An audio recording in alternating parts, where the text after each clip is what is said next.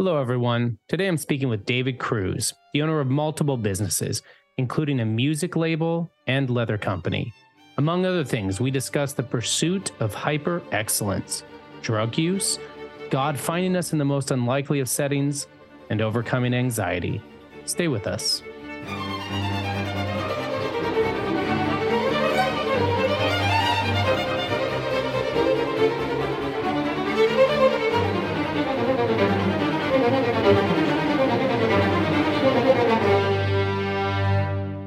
Hey everyone, thanks for joining us on another episode of The Catholic Gentleman. I'm your host, John Heinen. So grateful that you are here.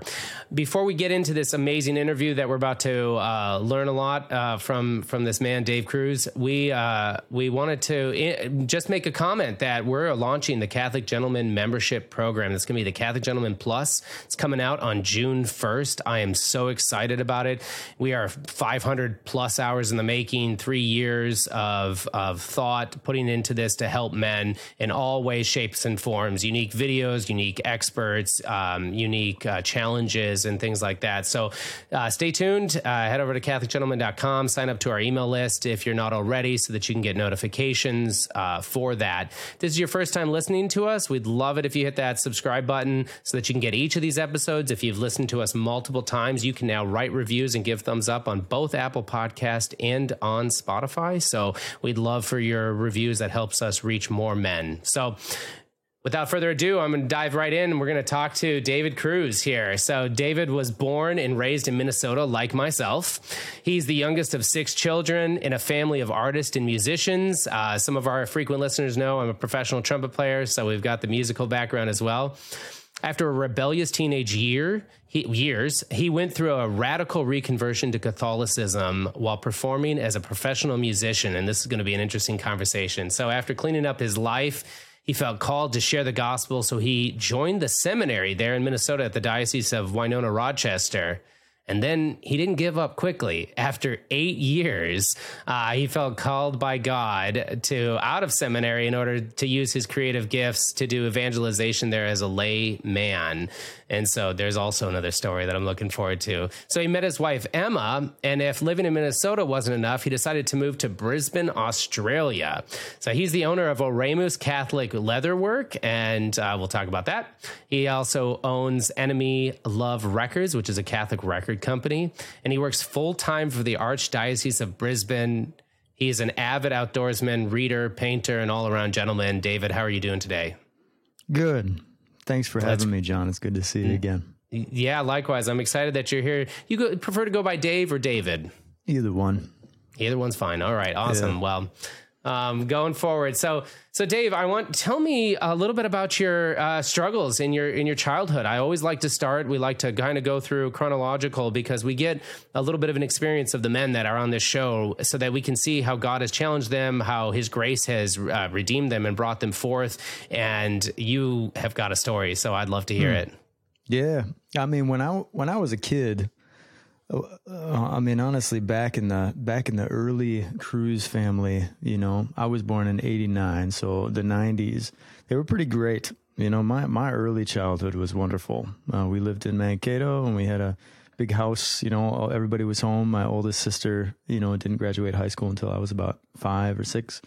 Um, so those first years were really beautiful. Um, but I would say, as far as struggles, like that really kind of hit uh, later in later in childhood and early teen years, you know, and, and it really came when my parents they they split up. Um, they didn't divorce yet, but they split up and, and just mm. lived separately because they just needed some space and they were trying to figure some things out. And and and then they got back together and and split up again and um, kind of um, you know as the youngest for anybody that you know you grow up in a big family and, and the youngest tends to get the, the, the best and the worst of things in a lot of ways mm-hmm. you know because if because if things are going well you know um, they tend to uh, kind of not have as strict a rules as the oldest one and yes sir. they get a lot of yeah. attention and you know i like to i like to think that all of the um, you know the intelligence and the good looks and the talents of the family kind of consolidate in the youngest, but not everybody. That's right, trickle down and, and, eventually like it. Yeah, it, it boils down. Um, yeah, so uh, as far as you know, my childhood, it was um, it was those teenage years where everybody was gone. You know, most of my mm. siblings were uh, they were moved out, and um, that was when my parents and their marriage really started to struggle. And yeah, I got uh, I got into all kinds of stuff. I started doing music when I was about eleven. I started started mm. playing, and um, yeah, I, I, joined band. You know, playing the saxophone and the drums. Yeah, and um, uh, and then my brother kind of taught me guitar like a little bit, but it just kind of snowballed. I was just obsessed with it. I just I just loved it, and so I taught myself how to play bass guitar. I taught myself how to play mandolin. And then I taught myself how to play the flute because it's the same fingerings as a saxophone, just a different embouchure. And um, yeah, and so by the time I was about 15, I had written a full album um, and recorded it. Our high school luckily had a, a recording studio. Band director was a, was awesome, and um, yeah, I was doing music pretty full on by then. Uh, and it was wow. kind of like the music trajectory was going up. You know, mm. I was just headed headed for the stars in that direction but um, the family situation was was pretty rough, you know. Mm. And, um, yeah, it. Uh, I don't know how, how far into my uh, yeah my no. So you found a get, kind of like a uh, well, two questions. One, it sounds like Bela Fleck had an influence when I start hearing you know bass guitar and, and mandolin and and you got Victor Wooten and all those guys. That is um yeah exactly. It's a as a, a group that Bela was Fleck yeah, um, the Bela Fleck and the Flecktones, they're influential in my uh, my youth. Are they um, really? Growing up, can I, yeah. Can I tell a funny, quick story? Yeah, about dude, Bela tell, Fleck? yeah, okay. tell me. So they came to Mankato when I was. Oh. this is. I, I don't know if I, I, should even tell this story. It was yeah, please. Slightly, uh, slightly uh, illegal, but. Um, they came to Mankato and they played at the Civic Center in Mankato, right? And so mm-hmm. they had mm-hmm. blocked off half of the arena. Of and course, my yeah. brother, my oldest brother, and one of his good friends and I wanted to go to the concert, but we just thought the ticket prices were outrageous. They I'm were like they 18 were. bucks. Which now I look back and I'm like, really? We couldn't we couldn't afford that. So we we we found like this back door and, and I don't know how we did it, but we got into the backstage area. But they wow. were out playing, they were on the stage, so we were in the backstage area somehow. I don't know how there wasn't security or anything and then we crawled under the curtain that covered like the bleachers and we snuck into the concert that way because uh, we wanted the life to see of youth. Fleck so bad anyway yeah how was yeah. it though it was great it was insane oh my gosh yeah. like victor wooten you yeah. know um yeah he he did like his 12 minute bass solo A thing solo you know, which, it was yeah. insane you know and, and we were just like it's kind of like in in some ways it was really impressive. In some ways it was kind of like um, you know it's very like musical mathematics in a lot of ways. Yeah. You know, like mm, Umphrey's McGee sure. and and uh, yeah. Dream Theater. Like sometimes it's very like it's so advanced that it's kind of it's not like Simon and Garfunkel. Like the songwriting yeah, is not on mm-hmm. the same yeah agreed wavelength. So um, yeah, it was a really cool experience. I think I think for me the most influential thing was watching Victor Wooten play the bass because bass is I bet it was. by far my favorite instrument to play. But yeah, well, that's ex- I appreciate you sharing that with me and, and with our listeners here. Um, so, did you find kind of like a certain um, escapism? Like, did you uh, did you find an escape in music, right, from the the struggles and the difficulties? And then, you know, your musical trajectory it wasn't faith based, right? It was it was more I don't know pop, rock and roll. What are we looking at? Yeah, yeah, it was it was more more or less secular. Um, there was always a faith element in my life, and um, yeah, music was an escape. Music was music is to this day uh, somewhat of an anomaly to me. You know, mm. it's it does something. Musicians are we're a weird breed. You know, there's and and I really believe that that um, artists in general kind of have yeah. a, a, unique experience of reality. I think part mm. of it is hmm. that as a musician, music is such an emotionally evocative art form that I believe that artists uh, and, and, musicians in particular tend to uh, almost overdevelop uh, their connection with particular emotions. Mm. You know, hmm. and um, there's a, there's there's all kinds of like different you know um, research and different things about this, but it's really fascinating to me as it relates to to my life, you know, it was it was an escape for sure, but it was also kind of like a drug in a lot of mm. ways. You know, it was like an addiction. Yeah. You know? And and I really looking back, I really believe that um, it, it, was in a lot of ways it was my pressure release valve. You know what I mean? Yeah. It was the way in which this stuff just came out, whether I liked it or not. You know, and I remember um, yeah, my brothers were hugely influential on me because you know in, in my family it's three girls and then three boys. So three yeah. boys are the youngest, and my two my two older brothers were, were great musicians as well. And um, yeah, their you know their preference as far as what type of music they were they were like um, a lot more careful about what they listened to. You know. Mm-hmm. And I, and looking back, I realized that like for for me, I I wanted to get into a lot more intense music than than they did. Yeah. And now as a 33 year old looking back at my teenage self, I, I see more that like what I was going through was was a bit more intense than than probably what they were going through. You know, yeah. I think they they had their own story and they have their own struggles and all that. But I think in particular, like in our family situation, you know, by the time they left, I was home and yeah, things were things were just very tough for us, you know, and um, it was just a very tense, it was a very tense environment and there was a lot of different dynamics there and all that. But yeah, so I escaped into music and, you know, I, I kind of invested everything in it. You know, I, I was a, I was a good runner. yeah, I get that. Yeah. Back, uh, I was a good, um, well, actually, literally, I was a good runner. I was, a, yeah, I was in track yeah. and field and, and, um, at one point I just, you know, I had, I had these three good friends, uh, when I was growing up and um, one of them became an awesome hockey player. One of them was an awesome soccer player, and one of them was an mm. awesome football player. And I was a and I was a good runner. And yeah. I was like, I just remember thinking when I was about fourteen, like my three buddies, as as awesome as they are, and one of them actually holds the state record for most goals scored in a game in a soccer oh, game. He was yeah. an awesome soccer player, and um, as good as they are, they're not good enough to make a career out of their sport. They're not. Mm. And yeah. I remember thinking to myself, even at 14, I was like, I'm good enough at music that I could make a career out of it, but I'm not a good enough runner. And so yeah. I just invested everything into music. And I think that's really where where this achievement started was, you know, as a 14 year old musician, you know, I'm playing guitar and I'm playing whatever.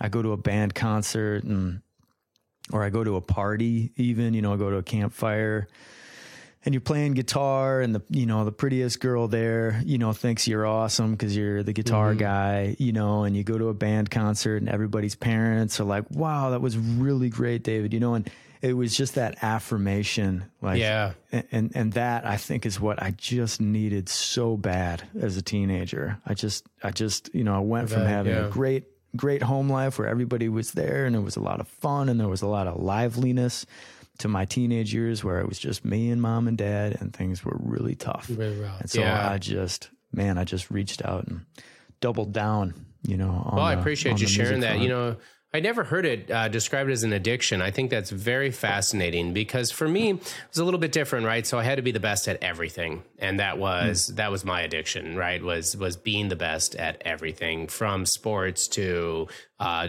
academics to music.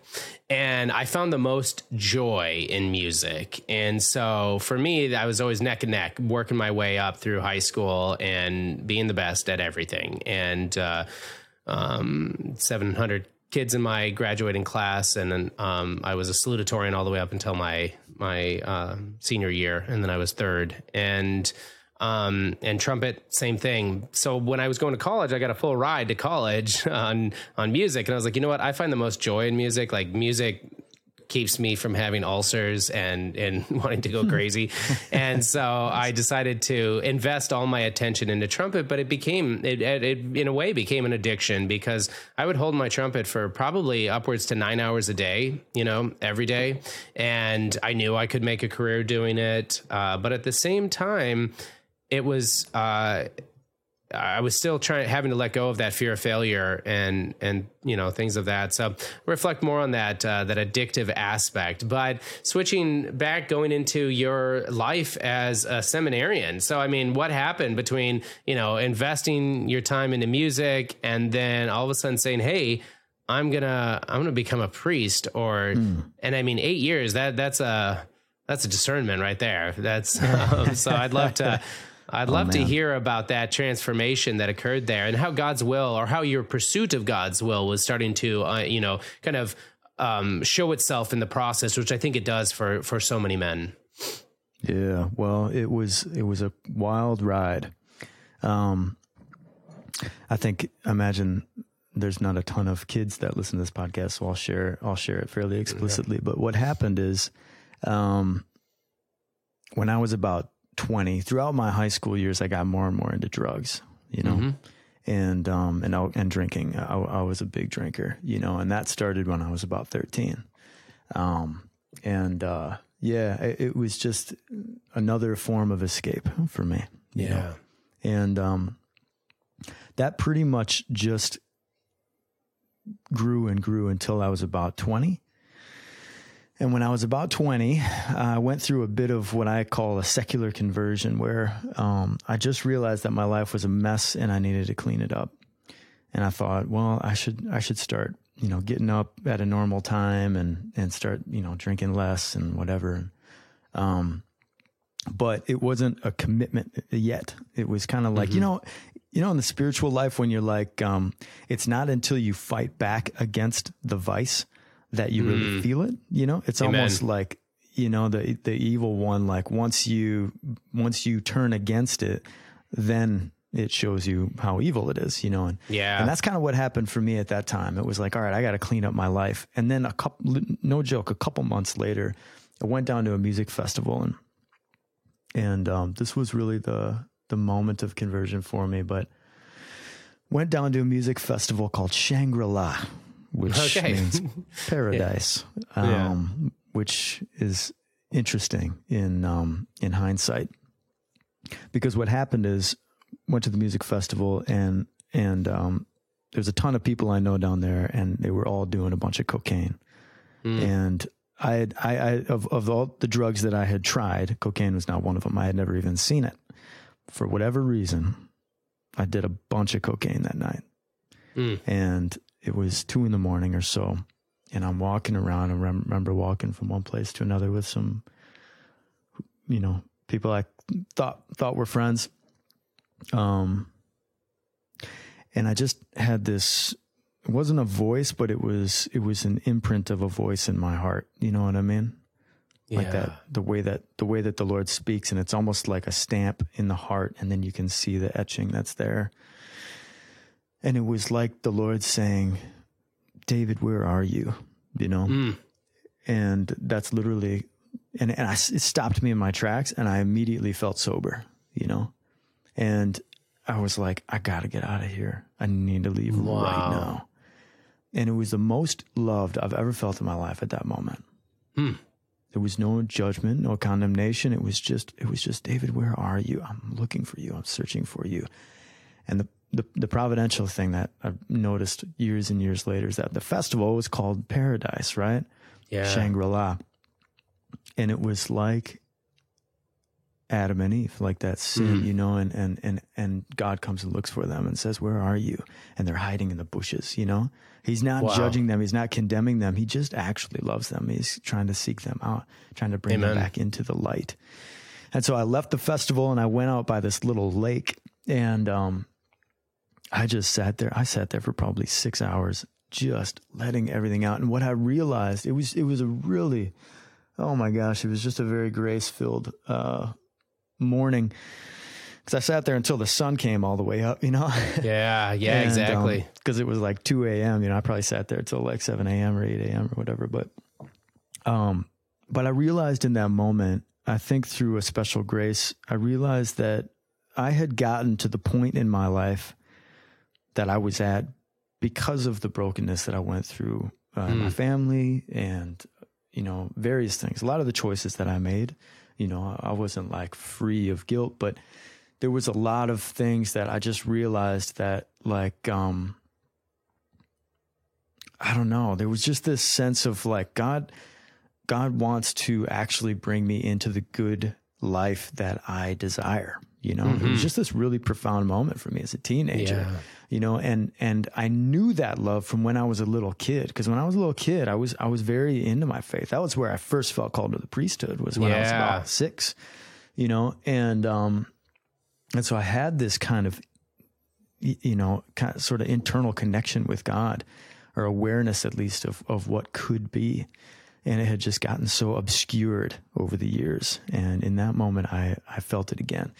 But then what happened is, uh, you know, it's it's 9 a.m. or whatever. I hadn't slept. Yeah. I had just done mm-hmm. a ton of cocaine and and quite a bit of alcohol, and um, you know, so I, I go to bed uh, at yeah. 9 a.m. I sleep all day. I wake up that night because we had to do another performance at the festival and I felt horrible. I'm glad you're still alive, but yeah, oh absolutely. Oh I imagine gosh. you did. Wow. So it was like psychologically, I went from a, a, a really you know beautiful moment and and and grace filled moment to just hell, you know, in a lot mm-hmm. of ways. Mm-hmm. And I'm really grateful for that time. I'm almost I'm almost as as grateful for that for the for the valley for the cliff yeah. that I you know fell off yeah. of into suffering than I am f- for the high moment. Because what happened is in that moment, in that suffering, and I think there's so much like th- that I've learned about how God works. In that moment of suffering, it was time for me to respond.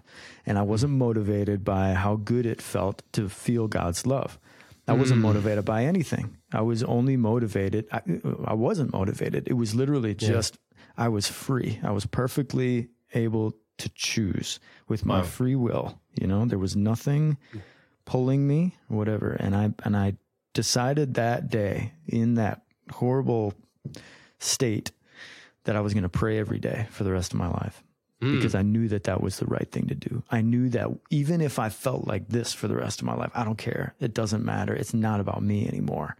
That's it's right. about God working through me. It's about God being real you know it's about god being who he is you know and and and having brought me out of that and into a different life and a life Amen. of salvation you know well, and if we could just pause right there, and I think that's such an important point, you know, because why do we as men pray? We pray because God calls us to, right? Not yeah. because of how it makes us feel, not because you know, and, and you hear that we get this often, uh, where there's there's other men in our lives where we're having these conversations with them, and they will say things like, you know what, I, I was praying every day, or I was trying to do the rosary and stuff, but I just didn't feel good. Like it wasn't, um, it, it I wasn't noticing any change, and it, you know, and and sometimes it was just hard and I mean, that's that's the best time to pray, right? And that's also not the reason why we pray. We pray because it's a conversation with Christ. We pray because God is seeking after you as he was seeking after you. And you know, that is how we build this relationship with him. That is how we grow in holiness and we can be reminded of our own sinfulness, our wickedness, our slavery that we need to be removed from this bondage and then grow into that love and that union. And it's not about how we feel. And so, I mean, it does. It sounds like you had grace upon grace upon grace. And I am just uh, I'm moved. So thank you for sharing that. Uh, I know we're in the middle of You're like welcome. your story about getting into seminary, and we need to keep on going in that direction. But um, I really appreciate you um, yeah. commenting and telling us that story. Yeah, thanks for that. Yeah. Yeah, it's true. I mean, it's just it's a it becomes a lifeline. You know, the whole the whole like vine and the branches thing. Like it just gets more and more real, you know? Yeah. And um the just the reality of coming to life by being connected to the vine you know mm. like it's it's we yeah we grow leaves and we become more able to we become stronger more able to carry fruit you know children our marriage you know our vocation the priesthood whatever it is like we just become more and more capable of it and prayer is like prayer is like the growth process of the you know of the vine itself you know and, without a doubt. and into the branches. Anyway so after that you know i come back to mankato you know i went through this big conversion. I'm like all right i'm going to start going to daily mass. Start going yeah. to daily mass at, at the beautiful you know st peter and paul's church in mankato. And um uh I'm the youngest person there by about 35 years. and sure. at one point, this focus missionary, uh, Chris Rothschild, who's he's out in Colorado, um, he came and, and sought me out and he said, Hey, um, you want to come up to the Newman Center? There's a lot younger people up there you can go to mass Okay. with. and I said, "Oh yeah, that sounds great." And um, he became a great friend, and and uh, he ended up marrying one of the missionaries that was also in Mankato, and they live out in Colorado now.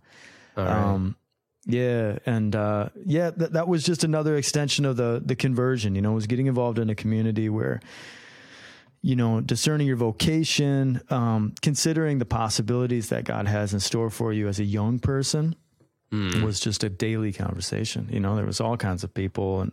Um, myself and a, a few other people. Uh, there was a guy named Ben Ben Keller who ended up uh, uh, joining the Dominicans. He's he's I believe he's a Dominican priest now. Um, but um, yeah, anyway, spent that time kind of discerning. And at one point, I, I really wanted to join the CFRs in New York, and I went out there and Yeah. visited with them, but didn't feel like that was quite right for me. Um, and uh, yeah, I, I wanted to. I, I I felt like God wanted me to do um, diocesan seminary, you know, and I Okay. love Minnesota. As Yeah. as much as I have moved away from Minnesota, yeah, Minnesota quite a ways my- away. Yeah, exactly. yeah. the only the only further you can get is the middle of the Indian Ocean, you know, off There of you go. Um, Yeah, no, I love Minnesota too. Where my family we're heading up there this summer. Praise be to God. Nice. So yeah, I'm looking forward Good to it. So, anyways, visit. yeah. So you love Minnesota and diocesan Yeah. priesthood though is Yeah, and the diocese of Winona, yeah, jumped into seminary there, and and that was you know that was huge because um, to this day, you know, some of the best friends I've ever had, you know, uh, were in seminary there, and I loved I loved seminary. You know, sometimes people are like, "You loved seminary so much, why did you leave?" You know, yeah. but that's a whole nother question and and um but I, I loved it you know?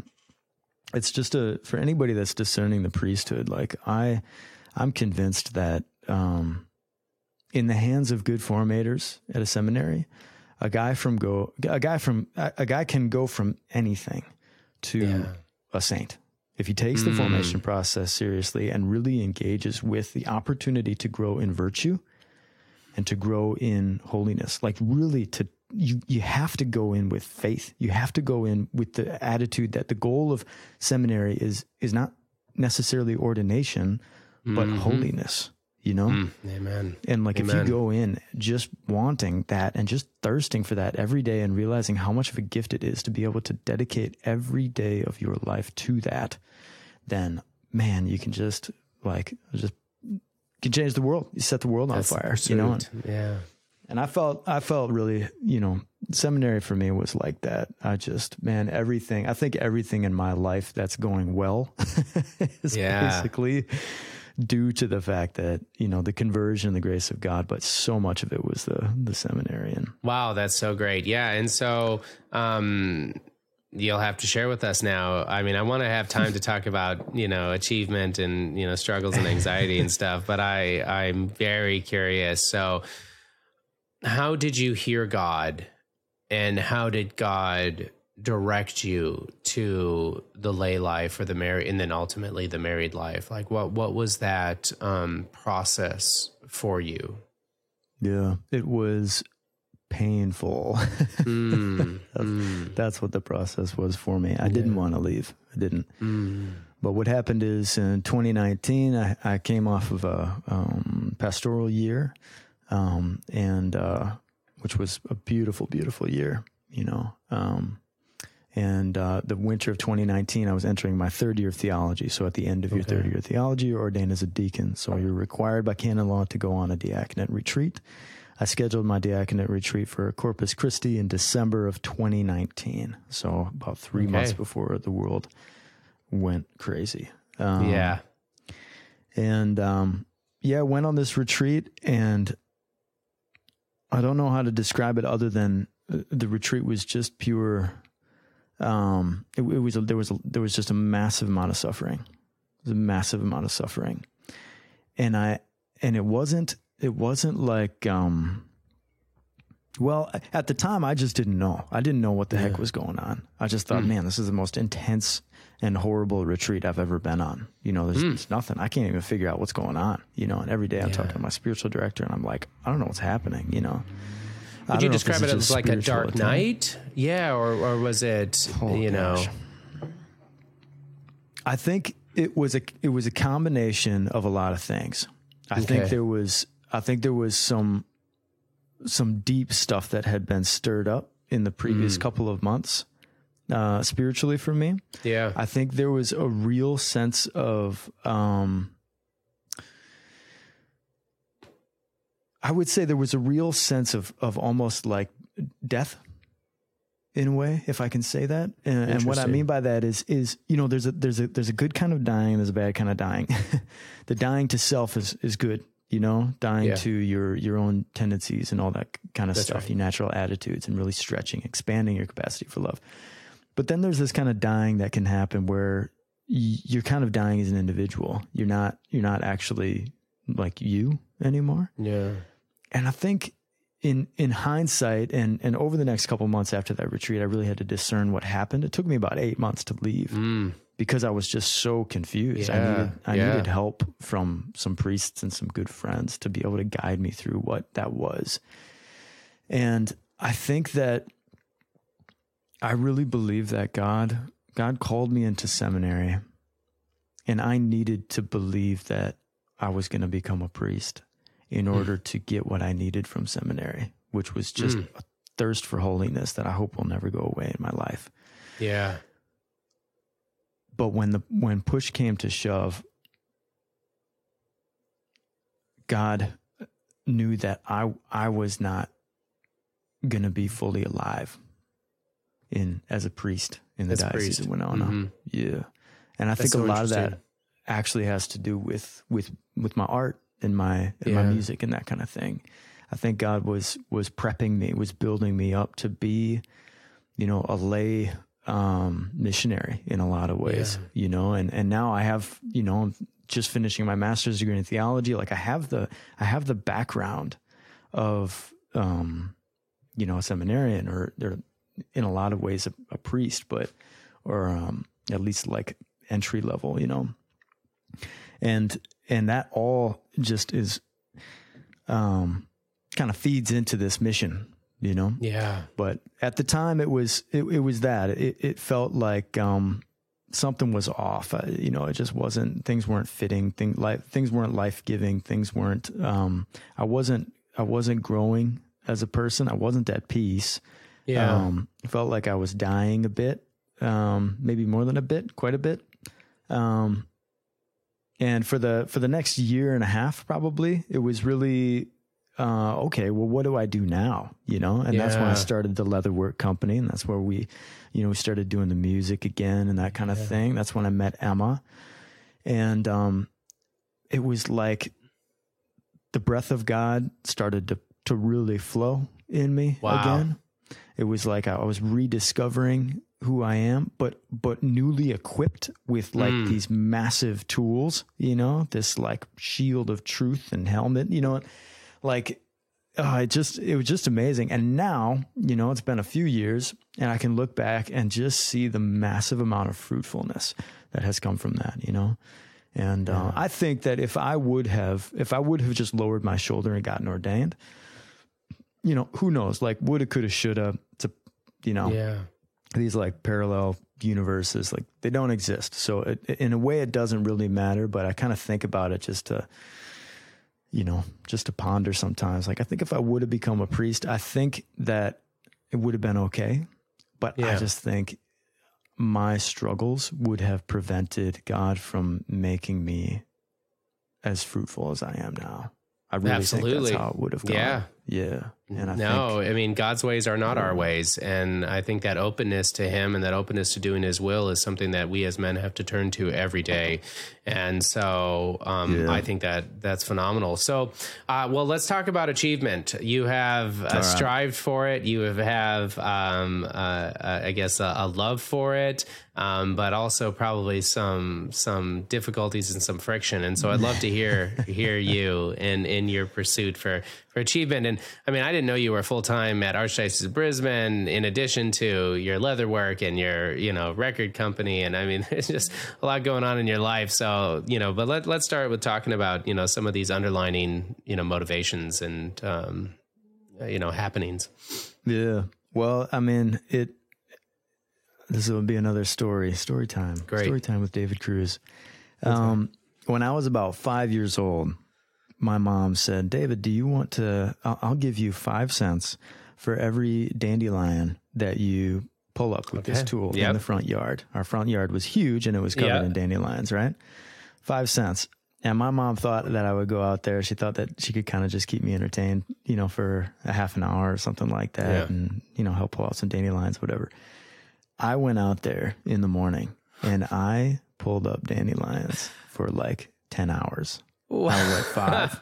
like I, I filled literally like five or six garbage bags full of dandelions Wow. because I was like five cents each. Like that's pretty good, you know. and, and my mom, she ended up, she ended up paying me like fifty bucks or something like that because I pulled up like a thousand dandelions. That's awesome.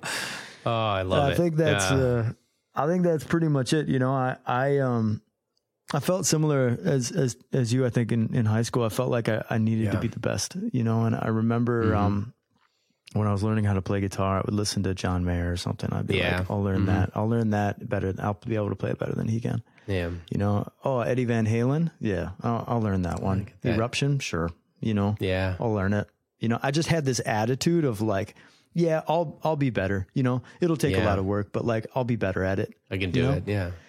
And it was, it was, it was a, it was, it really was a problem back then. Yeah. You know, it really was. It, Yeah. it was just, it was an obsession. It was a need. It was, if it wasn't perfect, then I hated myself, you know? Yeah. Yeah. Me And, too. um, I get it. Yeah. You know, and it was just, it was, it, it was, it was so wrapped up in the identity, you know? Yeah, it was. It you nailed it. It was wrapped up in the identity, fear of failure, accolation, or you know, accolades, and and and affirmation from other people, and um, and, and uh, for yourself, right? Beating yourself, and that was that was exactly it. It's like I had to uh, listen to these incredible trumpet players, and something called double tonguing as a trumpet player, which is you know where your tongue touches two spots in your mouth, and and there's a you know world renowned trumpet player that could double tongue octaves, so it's like you know, and he could jump all over the place, and I'm like, I got to be able to do that, you know. I'll never be. Uh, there's no need. Like I, you know, there's not a symphony written or jazz chart that has something like that. But uh, but I got to prove to myself that I can do it. So I learned how to do it, and you know, circular breathing, all these sort of things. So I get it. No, That's pretty cool. Can I just say yeah. I mean, it's party tricks that I have now. But yeah, so tell me about this uh, this uh, this pursuit of of of perfection to you know to agree in your identity. I love how you said that because that's so true.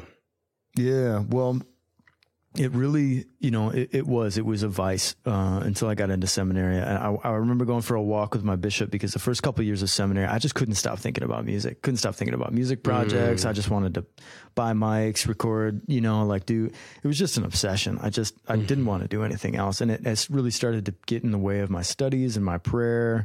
The first probably five silent retreats I went on, I kid you not, there was like three songs stuck in my head at the same time at all times the entire time. Like it was horrible.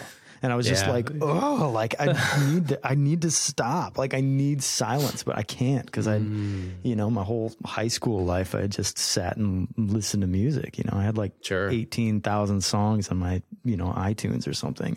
Yeah. Um, but what happened is, um, yeah, I, I- decided to fast, do a music fast, you know, in seminary. So I took two years where I didn't do any music and it was going to be indefinite, but my bishop said, the Lord will give it back to you when the time is right. He'll give it back to you. And, uh, a couple years later, the diocese approached me and they said, Hey, would you be interested? We're doing the, uh, diocesan celebration, 125th celebration in Mankato in your hometown. Would you be willing to put a band together of seminarians to, um, play for a luncheon? and I went and prayed about it, and I was like, I feel ready, and I feel like this is God's way of giving my music back to me. And it was after that that things really started to change. And um, throughout seminary, it was just a it was a dance with that with that achievement. You know, it was. I think over the years, and as I get older, I realize that uh, it's not all bad. You know, like that ambition is not all bad. Um, as long as it's rooted, you know, ultimately, as long as it's detached, really. And I think that's kind of where I stand now. You know, I'm 33. I got, you know, we have the we have the record label. We're doing shows, which is really fun. Emma and I Yeah. are we're going to New Zealand actually, like in two weeks, um, to do some shows and some retreats Oh, how and cool. uh, yeah, and it's like a dream, you know. Like it, it- in a lot of ways, it's like a dream come true. But the truth is, I don't give a crap about that. If we didn't do any of it, I wouldn't care. I Mm. Yeah. actually wouldn't care, and that's that. That is probably one of the biggest graces in my life that I'm grateful for. Is that God?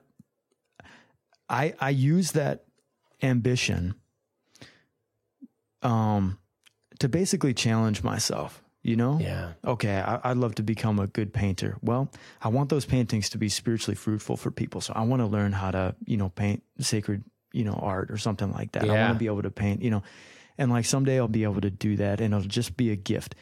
But what I want at, at the core when the, when the day is, is o'er, um, Yeah. what I want is I just want a piece of land with some grass and some trees and some kids and Yeah. my wife and a house It's simple and I can grow some you know tomatoes and strawberries and I can wake up in the morning and have a cup of tea with my wife and see my kids and play with them outside. You know what I mean? Like that's Yeah. all I want. Yeah. I just want to be in this peace and in this relationship with God that's just human, Yeah. you know? Like just real, Well, down to earth. I do. I do. And I do. I want to. You mentioned peace, and you know, and so peace is often at stake, right, in the struggles of life, and and Satan knows that, and so you know, the devil's going to do anything he can to to banish that peace from our lives, because it's in peace that God handles and and operates for us, and that can do great things in us. Is in that peace. So, did you struggle with anxiety? Was that something that was um, uh, a part of your life? I mean, you you you mentioned in show prep that there was you know a little bit of that and some solutions and everything that you you walk through, and I'd love to I'd love to learn from you, you know, and and how you you handled that. Yeah, yeah. No, um, anxiety was a pretty severe issue throughout throughout seminary. I would say before that also, but I think um, it didn't really uh, become a, a, a horribly bad experience until seminary. And I think that's Yeah. that similar concept of like when you start to fight against something, it fights back That's when it's something within you. Yeah. And um, yeah, it wasn't until uh, probably a year after I, year, year and a half after I left seminary that I really started to to recover. I would say. And, okay. Yeah, and um, I would say now I've, I feel fully recovered from anxiety. Another huge grace. But it was a it was a process, you know. And, um, yeah. Tell me a little bit about the process. Well, uh, throughout seminary, it was a lot of therapy.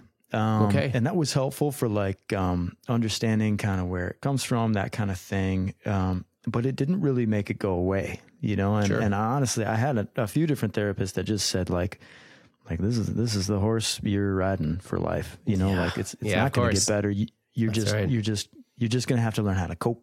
That's Mm-hmm. that's the cure to anxiety. And I was just I just never I never believed that. I was like, I, Agreed. there just it just can't be that way. You know, like there has to be, you know, like a singularity. You know what I mean? There has to be like a cause, and there has to be a way of undoing that. Like God had had to have made us to be able to recover from this. You know, because Mm-hmm. it just oh, it's just horrible. And yeah, part of it was fear motivated. Of like, I just I don't know if I can handle my whole life like this. You know, Sure. If I'm 85 and still having these, you know, anxiety attacks or whatever. Yep. But what I did was um there was this um this holy hour that I did and uh it was really really powerful. I was just praying with anxiety and and um really begging God to kind of sort of show me like what I needed to do. Okay. And um there was just this sense of peace that came over me.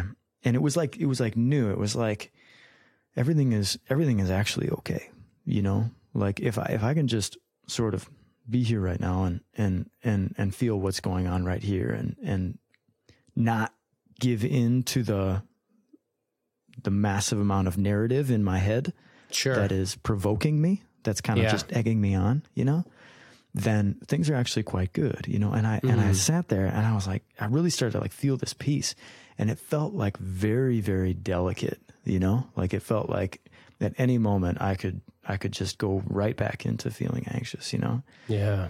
But I felt that peace, and I was like, I'm gonna try and like hold on to this, not anxiously hold on to this, but really just try and stay in this peace. And this is what happened. That night, I went to bed and I woke up at 2 a.m. drenched in sweat and, Okay. and trembling. Right. And I was like, what in the world is going on? You know? And so eventually I fell back asleep, woke up again, also again drenched in sweat and trembling. And I, I was like, the next couple of days, I just, I was like, well, I'm just going to keep trying to stay in this kind of peace, you know? And, and, um, next couple of days, I'm, I'm, it, it happened, it kept on happening. I kept on having these kind of weird, like physiological reactions to me trying to be at peace. And I started Yeah. looking it up, like looking up the symptoms, and everything that came up was, um, withdrawal. Yeah. All the symptoms that that I would type in, everything that popped up online was you're having withdrawals from something. And I was like, I wonder if there's like a chemical stress addiction like in my brain. You know, I wonder if there's some, There is, And so I started doing research about that. Yeah. Yeah. And it was so fascinating to learn about stress addiction, you know, like your cortisol Yes. levels being heightened. And I was like, well, that's me 100%. Me Freaking too. Give me that. Give me that We've gone through these same into the- experiences. We have had these same Yeah. Google searches and stuff. yeah, that's too funny. It's hilarious. So yeah, It's, it's crazy, isn't it? yeah, it is. you know like i just think that that's got to be one of the most like rampant kind of things you know going on I agree. Yeah.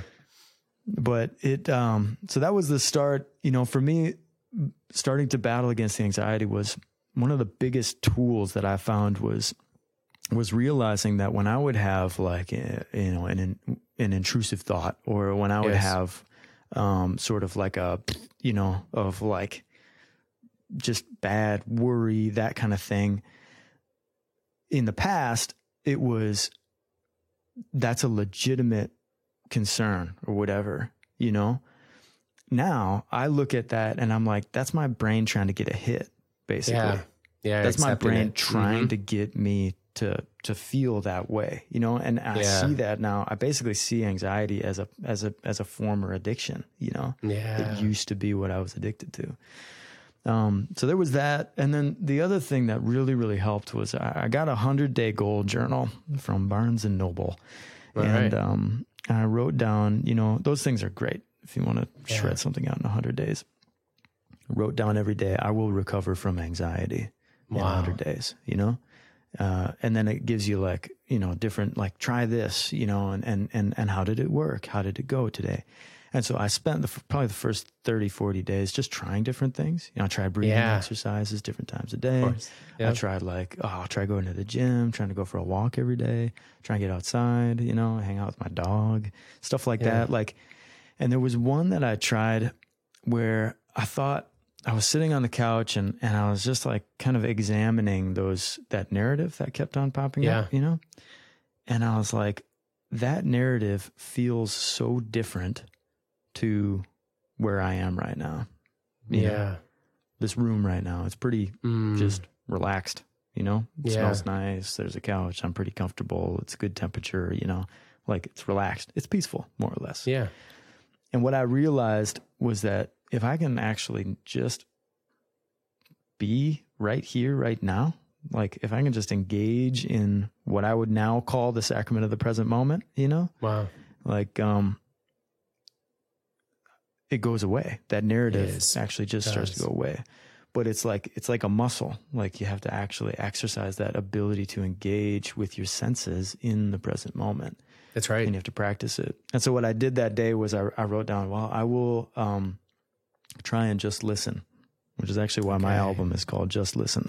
Listen. Awesome. um, and I would sit and I would actually just listen to the to the sounds around me, listen to the birds or the cars going by or whatever, or just the emptiness of the room, and I just try and actually do nothing but listen. And I kid you not, I felt this tension in my gut like loosen every time Yeah. I did it and Mm. I, I was like, well, I'm onto something now.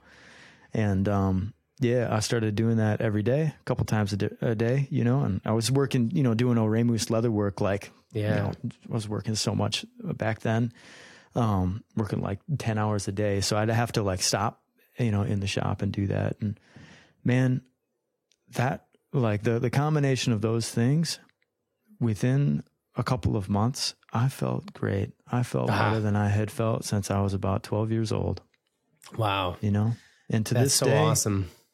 yeah, to this day, it's still it's still going, you know, and, and I have to keep an eye on it, and I have to do the Yeah. exercises every once in a while, but now it's kind of as needed, and um, man, it's Yeah. It's well, praise be to God. And so if anybody's, uh, any of our listeners listening to this, you check back to the Dr. Kevin Majeres episode on overcoming anxiety.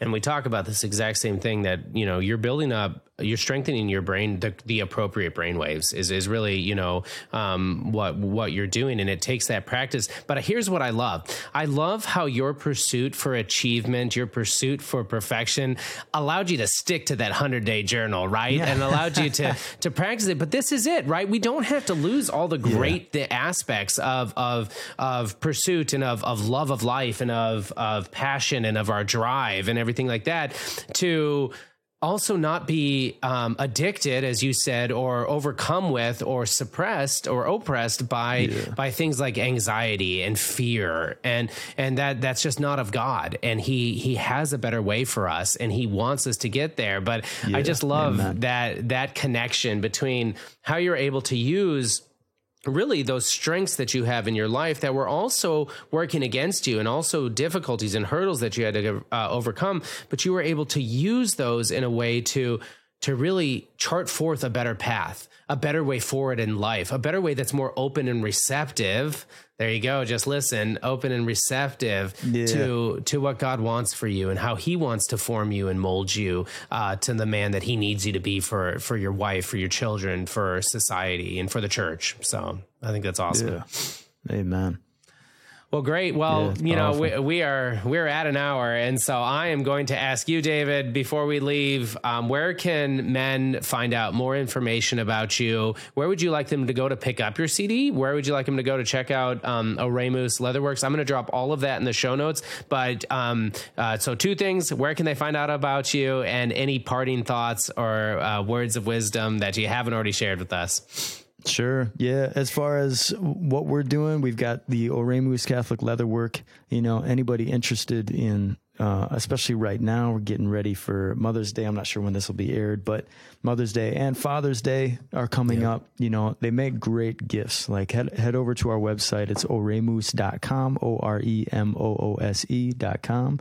And uh, we've got all kinds of stuff, and um, they're just they're they're beautiful, they're durable, and they'll last a lifetime. Amen. Um, and then as far as the music, the the album is actually available on uh, the website as well. It's called Just Listen, and it's in uh, one of one of the tabs. Um, uh, the CD is available, but it's also streamable on Spotify. I'm a bit anti Spotify because Okay. Spotify basically rips off all musicians. so if you really want to support artists, buy a Amen. CD or you Yeah. know make a donation or something, buy a hat from them. Um, but if you just want to listen to the album, head over to Spotify or any other streaming service, and we've got that. Also, my wife just released an album called Fun Sad. Uh, Oh, cool. Emma, yeah. So she's Emma Frad, and she is um, on all the streaming services as well. And then we have our, our website for the record label called enemyloverecords.com. And we're always looking for musicians that are that are potentially interested in production, getting involved in um, music music stuff. You know, if you if you've got some good music that you'd like to um, kind of throw by us and, and see if it'd be a good fit, you know, reach out. Um, as far as parting thoughts, uh, it's been a pleasure, John, as always. Um, and, uh, yeah, I just, uh, anybody out there that's, that can relate to anything we said, I just, if, if I can, if I can say anything, it's just don't miss any opportunity you have to grow in holiness. I think that especially right now, there is just an insane need for saints. There is an insane need for saints. And what it takes is somebody that's willing to read the gospels, read the words of Jesus and say, though that's actually real. This is this is the real deal. This is more real than what I read in the newspaper. That's this right. is more real than anything else. And I I just I beg you to to do that, to jump in and to evangelize, to get out there, to speak the truth, um, to be bold in proclaiming God's love, to take risks in loving people, you know, and, and getting out there and giving people the gospel of Jesus Christ because it is just so needed. And we see it That's every so day true. at work here. But yeah, for anybody that, that, you know, yeah, is listening, that would be my, that'd be my parting thought. Awesome. Well, and for our listeners, that's what it means to be a real man. It's a man who lives for others. It's a man who lives for God. It's a man who strives for holiness, pursues virtue, and rejects the promises of the world that um, are fleeting and um, are based on the sands of uh, subjective humanism and. Uh, and you know world opinions and so david it has been a huge blessing for me so i am so grateful that you would join us today and i i just can't wait for the next time for us to have a conversation Cool. Thanks, John. as we end each of our episodes, remember be a man, be a saint. God bless.